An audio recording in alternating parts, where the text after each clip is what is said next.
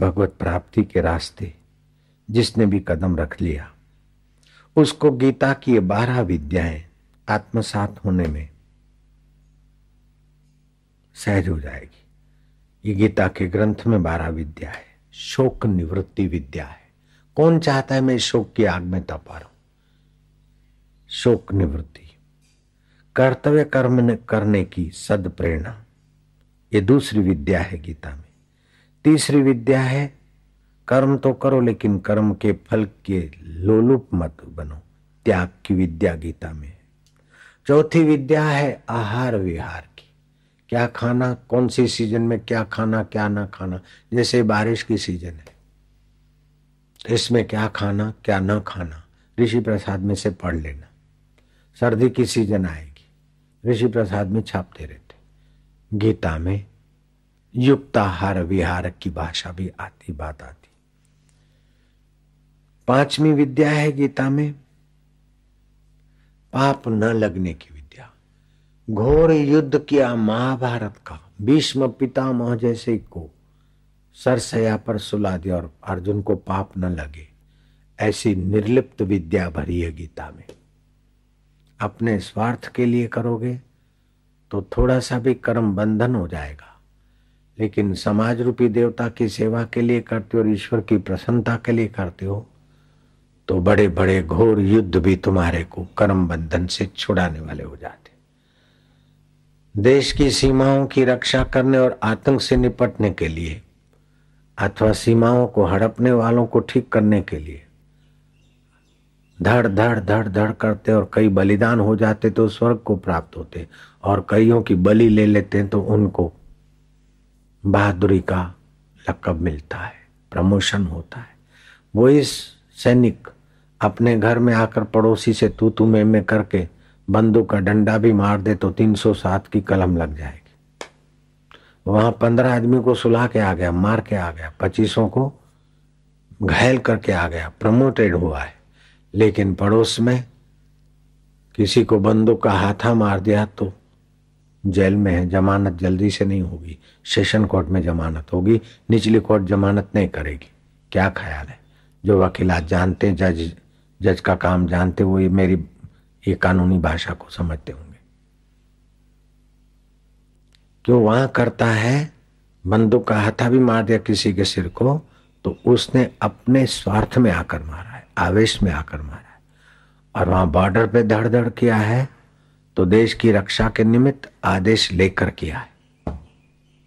ऐसे ही शास्त्र का और सतगुरु का आदेश लेकर जो काम करते हैं, उसको कोई पाप नहीं लगता और अपने आवेश में आकर, स्वार्थ में आकर थोड़ा भी काम गलत करते तो उसका बंधन होता है। ये गीता का ज्ञान हमें बताता है। ये गीता में पांचवी विद्या है, पाप न लगने की। छठी विद्या है, विषय सेवन करो, खाओ पियो, सो, बच्चे को जन्म दो, लेकिन आप किसी में अनासक्त न रहो, ऐसी दिव्य विद्या सतगुरु के शिष्य को मिल जाती है। कर्म करे लेकिन कर्म के बंधन में न, खाए लेकिन भोगी न बने। बेटे को जन्म दे, पत्नी के साथ रहे, लेकिन विकार भोगते हुए भी निर्विकारी नारायण के आनंद को भी पा सके, ये दिव्य विद्या गीता में विषय सेवन करे लेकिन विषय का पिट्ठू ना बने। आ गया, उपयोग किया। पुष्टि वर्धनम ज्ञान तंत्रों को पुष्टि देने वाले भगवान को चढ़ाकर गुरु को। फूल तो मिले, लेकिन ऐसे रोज मिलते रहे, या परफ्यूम की सुगंधी नहीं, सुगंधिम पुष्टि वर्धनम ऐसे संसार की उत्तम वस्तुओं का उपयोग तो करे, लेकिन उपभोग की आसक्ति ना करे। वो निर्लेपता की विद्या गीता में आती है। सातवीं विद्या है भगवत अर्पण कर्म। भगवत प्रीति अर्थ भगवत अर्पण करके कर्म करने की विद्या गीता में मिलती है। आठवीं विद्या है दान की विद्या। सात्विक दान किसको कहते हैं? राजस्थान किसको कहते हैं? तामसी दान किसको कहते हैं?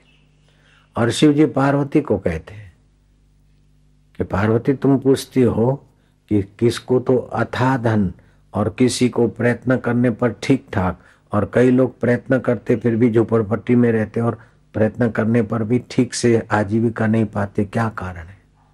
बोले, जिन्होंने मांगे बिना ही संत महात्मा और भगवान के रास्ते जाने वालों की सेवा की बिना मांगे ही, उनको बिना मांगे ही इस जन्म में संपदा मिलती है।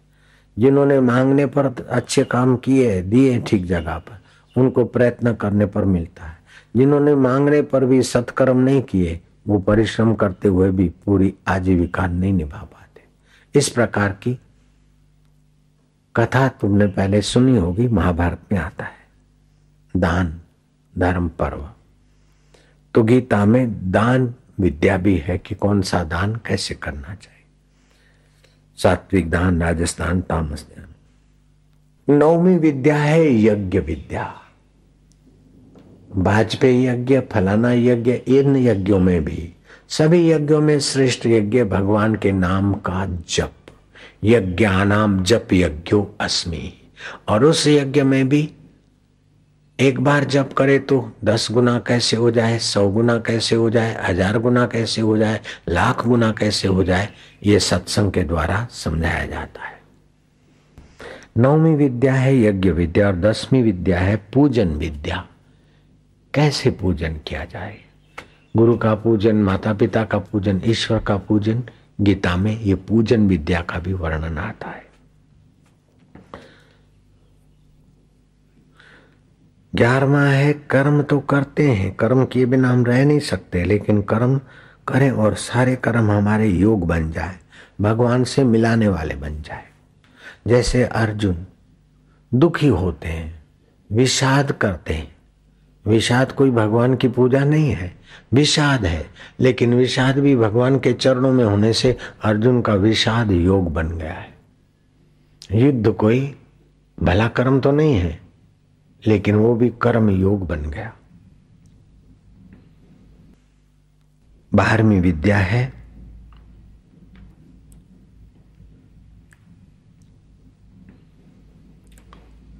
अपने चित्त को सम बनाना।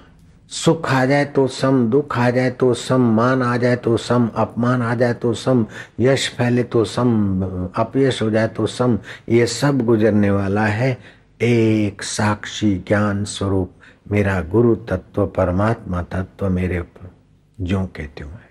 जैसे बचपन का सब गुजर गया, तभी भी ज्ञान स्वरूप वही का वही। जवानी का और शादी के दिनों का गुजर गया। माँ बनी थी वो, प्रसूति की पीड़ा भी गुजर गई। बाप बने थे वो, वाहवाही के दिन भी गुजर गए। और बूढ़े बने तो बीमारी के दिन भी गुजर गए। तंदुरुस्ती के भी दिन गुजर गए। ज्ञान स्वरूप ईश्वर जो का त्यों बैठा है। उसमें स्थिति वाली विद्या, ये गीता की बारहवीं विद्या है। ये रहस्य सारा सत्संग के द्वारा समझ में आता है। इसीलिए सत्संग की बड़ी भारी महिमा है। सत्संगदाता सतगुरु का जितना उपकार, एक किताब पढ़ पढ़ के कथा कर सकते हैं। कथाकार में और संत में सदगुरु में क्या फ़र्क है? कथाकार शास्त्र के पीछे पीछे चलता है और संत और सदगुरु के पीछे शास्त्र चल पड़ता है। ऐसे सदगुरु का दर्शन पूजन અડસઠ તીર્થ ગુરુજીના ચરણે ગુરુજીની ચરણ રજ ઉડી ઉડી લાગે મોહે અંગ બેનુડી મને ભાગ્ય મળ્યો સત્સંગ સંત પ્રીતમદાસને લેખા है